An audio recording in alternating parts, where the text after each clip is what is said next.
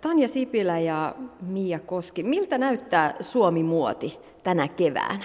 Suomi-muoti tänä keväänä näyttää varmaan katukuvassa hyvin värikkäältä. Jos puhutaan Helsingissä, Helsingissähän pukeudutaan aina ilahduttavan omaperäisesti ja yksilöllisesti, ja se erottaa myös meidät muista Pohjoismaista ehkä, että kun menee, ei tarvitse mennä kuin Tukholmaan, niin siellä näkee saman tien yhdellä vilkaisulla, että mikä on trendi. Sillä hetkellä täällä pukeudutaan paljon yksilöllisemmin ja monipuolisemmin, että ei varmaan semmoista yhtä suuntausta nyt ole, mutta varmasti kesäkohden värit lisääntyy ja vaatteet vähenee. Tanja Sipilä, entä sitten putiikin pitäjän näkökulmasta, millaista muotia Suomi tarjoilee tänä keväänä? Sama tuli mieleen kuin Mialla tämä värikkyys, printtejä on musta tosi paljon semmoisia tosi rohkeita ja aika realistisiakin printtejä. Paljon semmoista niin kevyttä ja hulmuavaa ja on, on leveitä housuja, housuja ja hulmuavia toppeja ja kaikkea ihanaa ja saa yhdistellä värejä vähän miten tykkää. Näkyykö nämä samat trendit sitten ympäri maailman? No kyllä tietyt trendit näkyy ympäri maailman, että just tämä tietyn malliset vaatteet on aina, aina sitten ö, joka puolella, mutta kyllä tämä niin kuin Suomessa käytetään hirveän rohkeasti printtejä ja värejä ja se myös näkyy suomalaisten vaatesuunnittelijoiden, että millä tavalla he eroaa muusta maailmasta ja varsinkin pohjoismaalaisista. Täällä on tosi vahva materiaalien käyttö, että ne materiaaleihin kiinnitetään paljon huomiota ja väreihin ja just printteihin. Ja sitten tämä yhdistyy semmoiseen aika minimalistiseen muotokieleen, joka tekee siitä kiinnostavaa, että siinä on tämmöinen sanotaan niin kuin lännen ja idän ikään kuin kohtauspaikka. Allekirjoitatko Tanja tämän? Kyllä tosi vahvasti mietinkin tuossa, että mitä mä tuohon oikein lisäisin, että kyllähän suomalaisessa muodissa ja varsinkin kun Helsingissä sitä näkyy aika paljon katukuvassa, niin on se tietty omalaatuisuus tai, ja omaperäisyys, mikä on taas tosi hyvä, vaikka siellä näkyy sitten myös niitä kansainvälisiä trendejä ja ajatuksia, mitä vähän liikkuu sitten sille globaalisti. Meitä suomalaisia pidetään käytännönläheisinä pukeutujina. Onko Suomi-muoti myös käytännönläheistä? En mä ehkä pitäisi sitä niin hirveän välttämättä mahdollisimman käytännönläheisenä kaikkia merkkejä. Ja totta kai nyt on iso trendi tämmöiset urheiluvaatteet ja kaikki retkeilyvaatteet, mutta toisaalta sitten vaikka nämä merkit, mitä on Helsinki Nyyssä, niin kyllä ne on ihan semmoista kaupunkipukeutumista, mutta toki löytyy, nythän on hirveästi kaikki sneakerit ja matalat kengät muotia, mitkä on, on heti pikkasen käytännöllisempiä korkokengät ja tietenkin meillä on pukeuduttava sääolosuhteiden mukaan, mutta en mä nyt mitenkään ajattele, että se on se ensimmäinen sana, mitä tulee mieleen, tämä käytännönläheisyys. Niin, koska jos ajattelee menneitä vuosikymmeniä, joskus 70-luvulla Suomi-muoti oli yhtä marimekkoa, ja kyllähän se oli hyvin käytännöllistä. Kyllä, ja ehkä tuo käytännöllisyys tulee, yksi asia, mikä mulle tulee mieleen, on ihan pesettäminen. Suomessahan ei viedä pesulaan vaatteita, vaan kaikki haluaa pestä vaatteet itse, ja se on semmoinen, mitä aina katsotaan, että voiko tämän pestä. Ja se on varmasti semmoinen, mitä suomalaiset merkit kyllä yleensä ne kiinnittää siihen huomioon, että, huomiota, että se hoidettavuus on aika helppoa. Ja sitten meillä ei ole hirveän... Öö, meillä niin kuin, tavallaan se juhlapukeutuminen, arkipukeutuminen on aika samantyyppistä, että meillä niin kuin, tavallaan halutaan, että se tyyli on sellainen, että se on, menee tilaisuudesta toiseen, että me ehkä vähän vierastetaan semmoisia niin ääripäitä, että ehkä siinäkin jollain tavalla se käytännöllisyys tulee, että se on niin kuin, käy monissa tilanteissa se sama asu. Nyt on siis menossa suorastaan Helsingin muotiviikot, jos näin hienoa termiä voidaan käyttää. Tänne toukokuun lopussa Helsinkiin on saapunut paljon ulkomaisia toimittajia, ostajia, katsomaan millaista muotia Suomi tarjoaa, mitä Helsingissä nyt on tarjolla. Kuinka paljon tänne on saapunut ulkomaisia toimittajia ja ostajia? Joo, yhteensä tällä viikolla Suomeen saapuu yli sata kansainvälistä toimittajaa ja muodinalan ammattilaista, ja heitä tulee ympäri maailmaa. Et on Aasiasta paljon, Kiina, Korea, Japani, Hongkong, sitten on Jenkeistä, Euroopasta, Briteistä, Ranskasta, Italiasta, Pohjoismaista, et ihan ympäri maailmaa aivan mielettömän hyvä joukko kansainvälisiä vieraita ja iso mahdollisuus suomalaisille suunnittelijoille ja yrityksille esitellä omaa toimintaansa ja päästä kansainvälisen lehdistön kanssa verkostoitumaan. Ja sanoit, että Aasiasta on paljon. Onko Aasia tällä hetkellä se Suomi-muodin päämarkkina-alue, jos näin voidaan sanoa?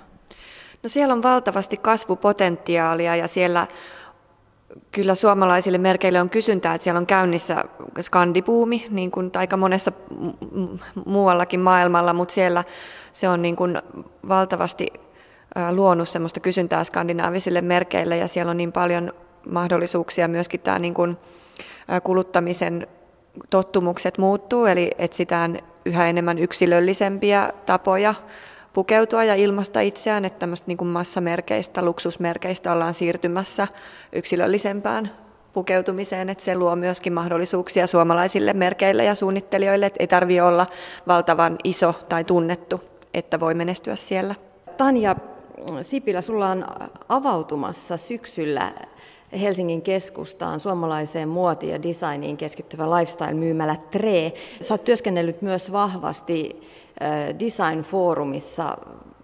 Miten, miten kaupan alalla näkyy ulkomaisten asiakkaiden kiinnostus suomalaista muotia kohtaan? No tosiaan työskentelin tuossa erottajalla sijainneessa Design Forum Shopissa muutaman vuoden sitä vetämässä ja sehän oli semmoinen paikka, minne aina vietiin kaikki ulkomaiset toimittajat ja kaikki, jotka oli vähänkään kiinnostuneet suomalaisesta muotoilusta tai halus ostaa paikallisten tekemiä tuotteita, niin sinne tultiin sankojoukkoon aina. Että se, mä tiedän, että se tulee olemaan meidänkin uudessa Tremyymälässä iso asiakaskunta.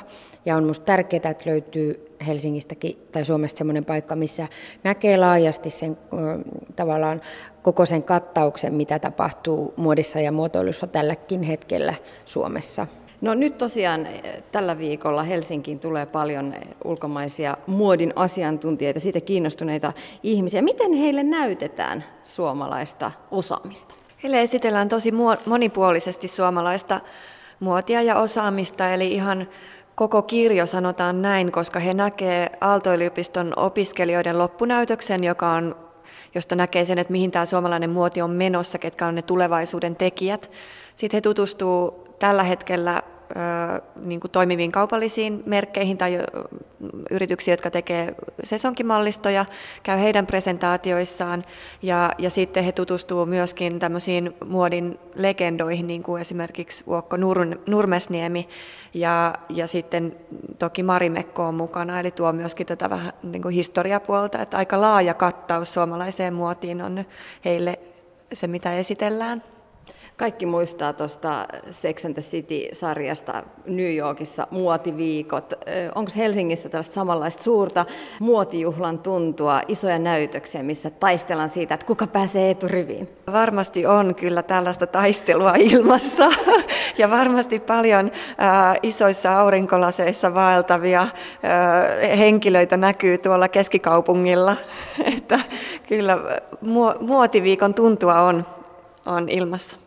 Niin, että kannattaa lähteä bongailemaan, jos Helsingin keskustassa liikkuu. No suomalaiset suunnittelijat ovat olleet vahvasti esillä tässä viime aikoina, viime vuosina maailmalla. Isoissa kilpailuissakin on tullut menestystä. Mistä se johtuu?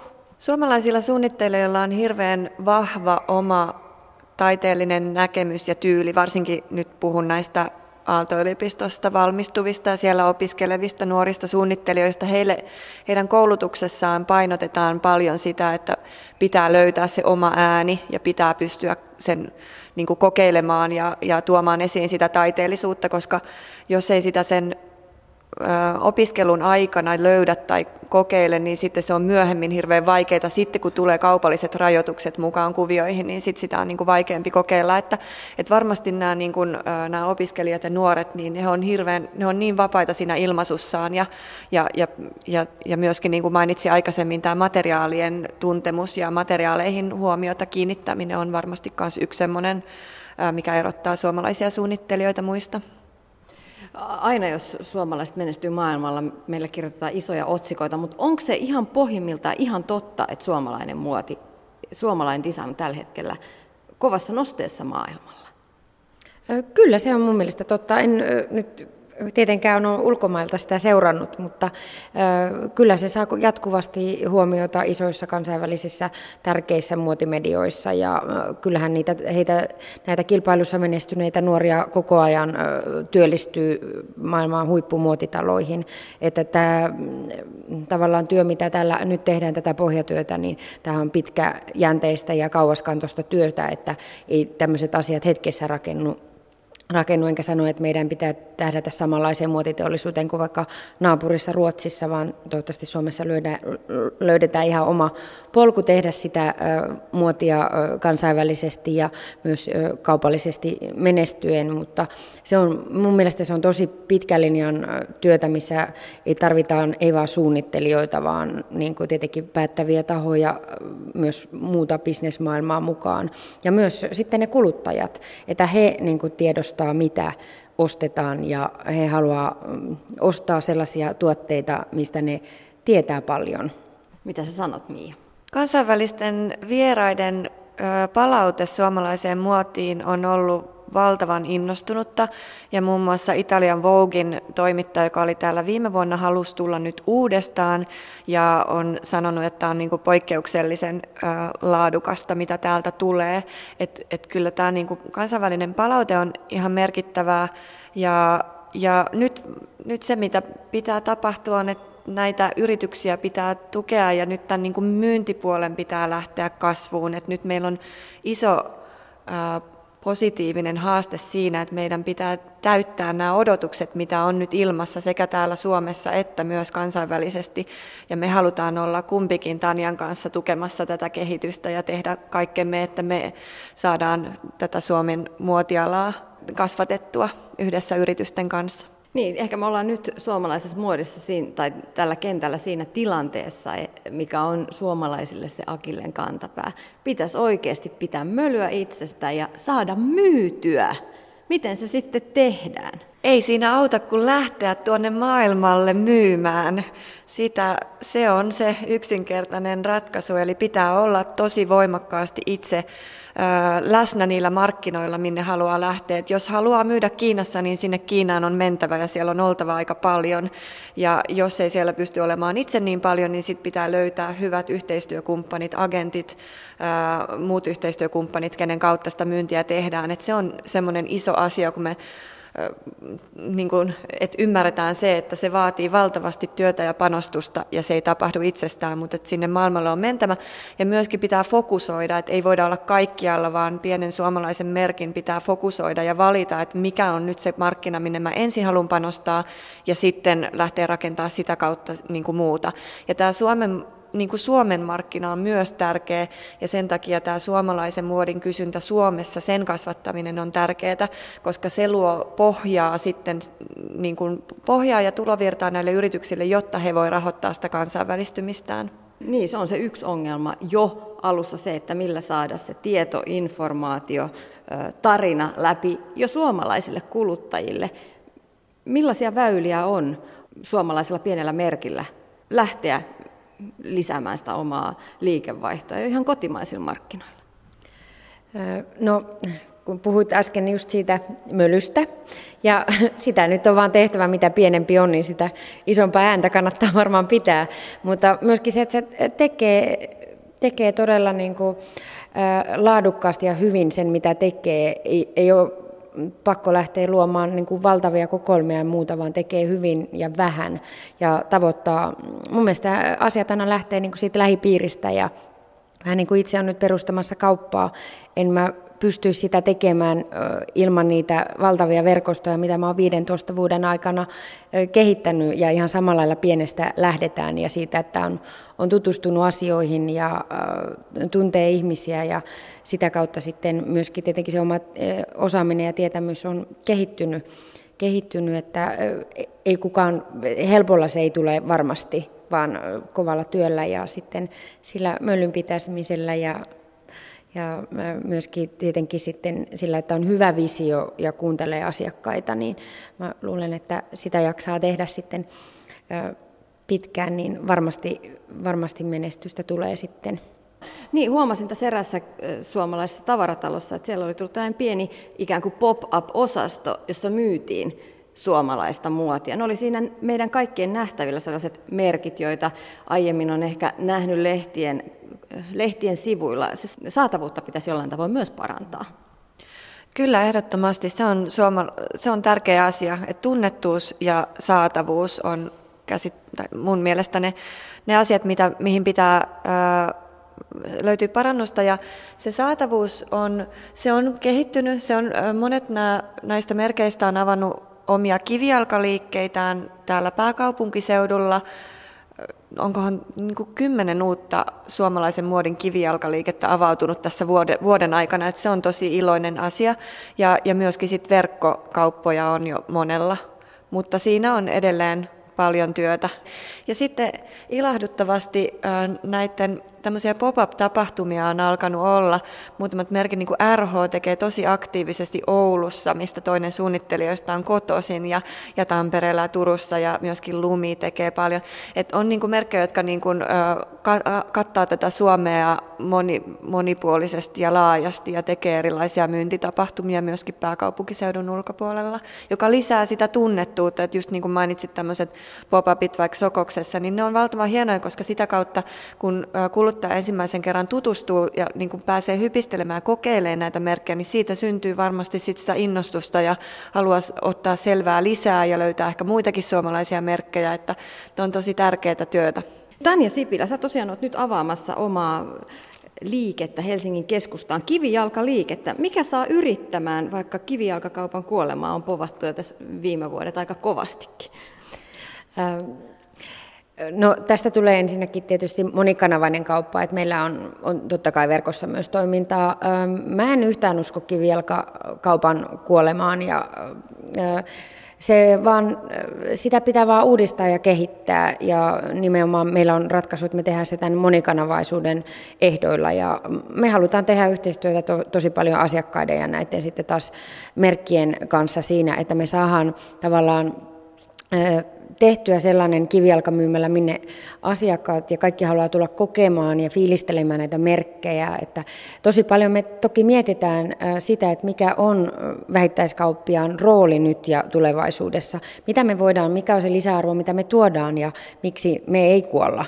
Et meidän pitää tarjota jotain asiakkaille, että me, me halutaan tulla katsomaan ja varsinkin ostamaan. Se on todella tärkeä asia asia, mutta en usko yhtään siihen kuolemaan. Ei meistä varmaan kukaan halua nähdä kaupunkeja, jossa ei ole kauppoja, jos ne ei voi tulla katsomaan, tai että verkkokaupat jyräis kokonaan. Se, nämä kaikki erilaiset kanavat vaan palvelee erilaisia asiakkaan tarpeita, milloin milloinkin haluat ostaa.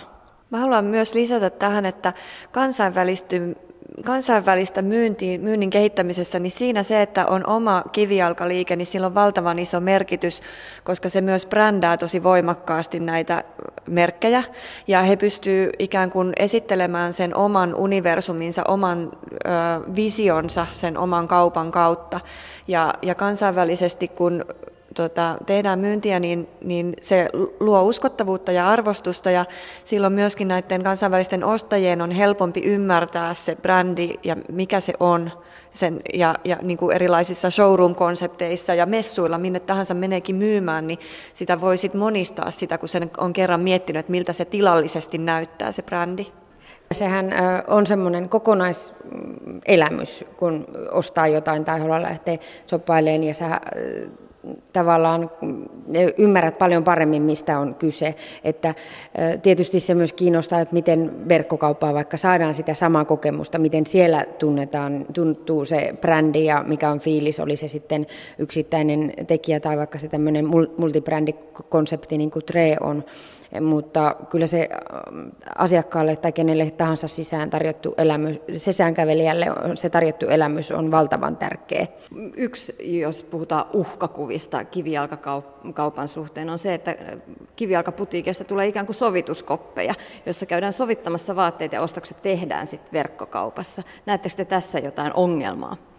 Äh, kyllä se varmasti voi olla ongelma myöskin siinä mielessä, mutta Mä luulen, että semmoisen kauppiaan, jolla on kivijalkamyymälä, niin kannattaa seurata tilannetta ja kuunnella asiakkaita, jos huomaa sen oman kauppansa muuttuneen sovituskopiksi, niin ehkä silloin tämä on asia, jolle hän ei voi tehdä mitään muuta kuin kuunnella asiakasta, että miten saa asian käännettyä toisin päin. Että ei tähän varmasti semmoista yksinkertaista vastausta ole, mutta joka tapauksessa niin kaupan on vaan, kivijalkakaupan on kehityttävä vastaamaan niihin uhkakuviin ja muuttuvaa maailmaa. Äsken puhuttiin, sivuttiin jo hieman Pohjoismaita. Jos me verrataan Suomea, suomalaista designia, suomalaista muotia ää, muihin Pohjoismaihin, niin missä meillä on suurimpia eroja? Yksi, yksi suuri ero on, on ihan selvää, että Suomessa useimmat merkit syntyy suunnittelijalähtöisesti. Eli on suunnittelija, jolla on jonkunlainen vahva oma visio ja sitten hän rupeaa rakentamaan tätä omaa merkkiään sen vision ympärille ja sitten hakee siihen mukaan tarvittavat myynti- ja markkinointiosaajat ja viestintäosaajat. Ruotsissa se, se menee paljon enemmän konseptilähtöisesti tai tavallaan tarvelähtöisesti, eli, eli Ruotsissa enemmän muotialan yrityksiä syntyy niin, että tunnistetaan joku paikka, aukko siellä markkinoilla ja sitten kehitetään siihen konsepti ja sitten tähän konseptiin haetaan sitten suunnittelija, joka voi toteuttaa sen. Eli se on niin hyvin erilainen lähtökohta. Se on nyt on ainakin yksi ero, mikä tulee mieleen.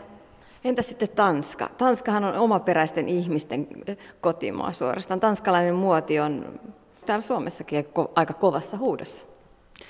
Kyllä, tanskalainen muoti on kovassa huudossa ja sielläkin on äh, ehkä, ehkä tota, siellä on siis kyllä enemmän tämmöistä suunnittelijavetosta yritystä myöskin, mutta että ehkä heilläkin on sitten se vahvempi kyllä se äh, kaupallinen konseptin miettiminen siihen al- alusta asti.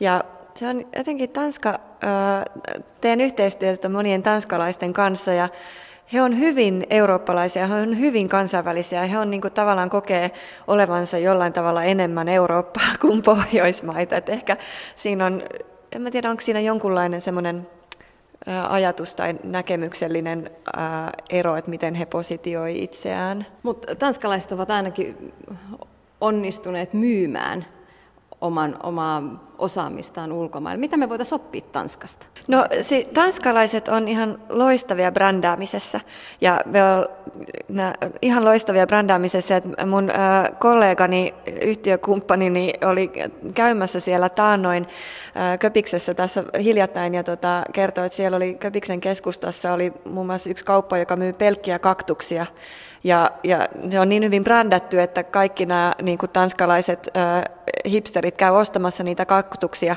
Tämän kaupan vieressä on kauppa, joka myy pelkästään kirveitä kaupungin keskustassa. Sekin on niin hyvin brändätty, että kaikki, totta kai ne kaikki kaupunkilaismiehet käy ostamassa sieltä sen kirveen. Eli brändäyksestä varmasti voitaisiin oppia hyvin paljon tanskalaisilta.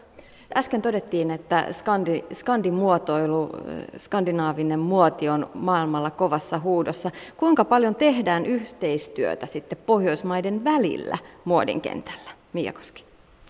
No ei ihan kauheasti tällä hetkellä tehdä. Et enemmänkin me ollaan suomalaisina nyt hyödytään siitä tienraivauksesta, mitä esimerkiksi ruotsalaiset on tehneet Aasiassa, että siellä, ja ihan lähtien Ikeasta ja tämmöisistä tavallaan isoista ruotsalaista yrityksistä, jotka kaikki tietää, että kyllä se on mennyt vähän niin päin, että ruotsalaiset on menneet ensin ja me tullaan nyt sitten sieltä vanavedestä, mutta totta kai enemmän halutaan tehdä yhdessä ja, ja siitä on varmasti hyötyä. Ja se, että koska varsinkin Aasiassa Pohjoismaat, ja ne mielletään kokonaisuutena, että sieltä ei niinkään erotella tiettyjä maita, vaan se on niin kuin pohjoismainen tyyli, skandinaavinen tyyli, niin siinäkin mielessä siitä olisi varmaan ihan voimaa, että esittäydytään yhdessä, että toivottavasti tullaan tekemään enemmän. Skandityyli, suomalainen muoti on siis vahvassa nousussa. Onko kotimaisuus noussut myös Suomessa suomalaisten kuluttajien keskuudessa arvoksi jälleen? Kyllä siitä paljon puhutaan ja se on todella tärkeä asia. On varmasti kaikkien kannalta parempaa ostaa paikallisia tuotteita ja, ja jollain tavoinhan ne myös ehkä toivottavasti sopii kans itselle, kun ne kumpuaa jotenkin samoista arvoista kuin missä itse olen elänyt. Elänyt. Tietenkään mä en lähtökohtaisesti niin kuin sitä semmoisena ihan johtavana arvona halua myös itsekään korostaa, vaan tärkeää on myös, että ne tuotteet on hyviä ja suunnittelu on loistavaa loistavaa ja asiakkaan pitää ennen kaikkea haluata se ostaa. Ja semmoisia tuotteita monet suomalaiset yritykset tekee, että asiakas todellakin haluaa ne ostaa. Missä nimessä se suomalaisuus ei saa olla mikään semmoinen syyllistävä arvo, että minä ostan suomalaista, koska se on suomalaista, vaan se on hyvä lisäarvo ainakin itselleni, jos mä ostan jotain, niin se tekee sitä tuotteesta vielä paremman. No yleinen ilmapiiri kyllä on sen suuntainen, että tutkimustuloksia mulla ei ole. Varmasti joku tätä asiaa on, on hiljattain tutkinut, mutta kyllä omassa omat havaintoni tämän asian suhteen on, on sen puolesta puhua, että suomalainen, suomalaisuuden arvostus on nousussa. Ja se ei välttämättä tarkoita muodinkaan puolella sitä, että valmistus olisi täällä, koska valmistustahan ei täällä enää ole. Mutta se, että, että asioita suunnitellaan täällä ja ja valmistus usein on lähialueilla, että moni suomalainen muotialayritys esimerkiksi tuottaa Virossa vaatteensa ja asusteensa ja ylipäätään muutenkin Euroopassa. Eli semmoinen niin kuin lähialueilla valmistaminen on kyllä myös tärkeää. Ja, ja läpinäkyvyys tässä kaikessa ylipäätään, että tiedetään missä asioita tehdään. Helsingissä on menossa kiivaat muotiviikot. Millainen viikko teillä itsellänne on tulossa? Mia Koski. No valtavan hieno viikko kaikkien näiden kansainvälisten vieraiden kanssa ja olen tosi onnellinen ja iloinen, että saan esitellä heille tätä hienoa osaamista, mitä täällä on. No, meille myös tärkeä viikko treillä, että saadaan ensimmäistä kertaa kertoa kaikille meidän konseptista ja ihmiset saa käydä verkossa vähän sniikkaamassa, sneak peekin tekemässä, että mitä Tre tulee olemaan ja muuten me varmaan sitten seuraillaan, että mihin Mia meitä, mitä kaikkea Mia meille järjestänyt.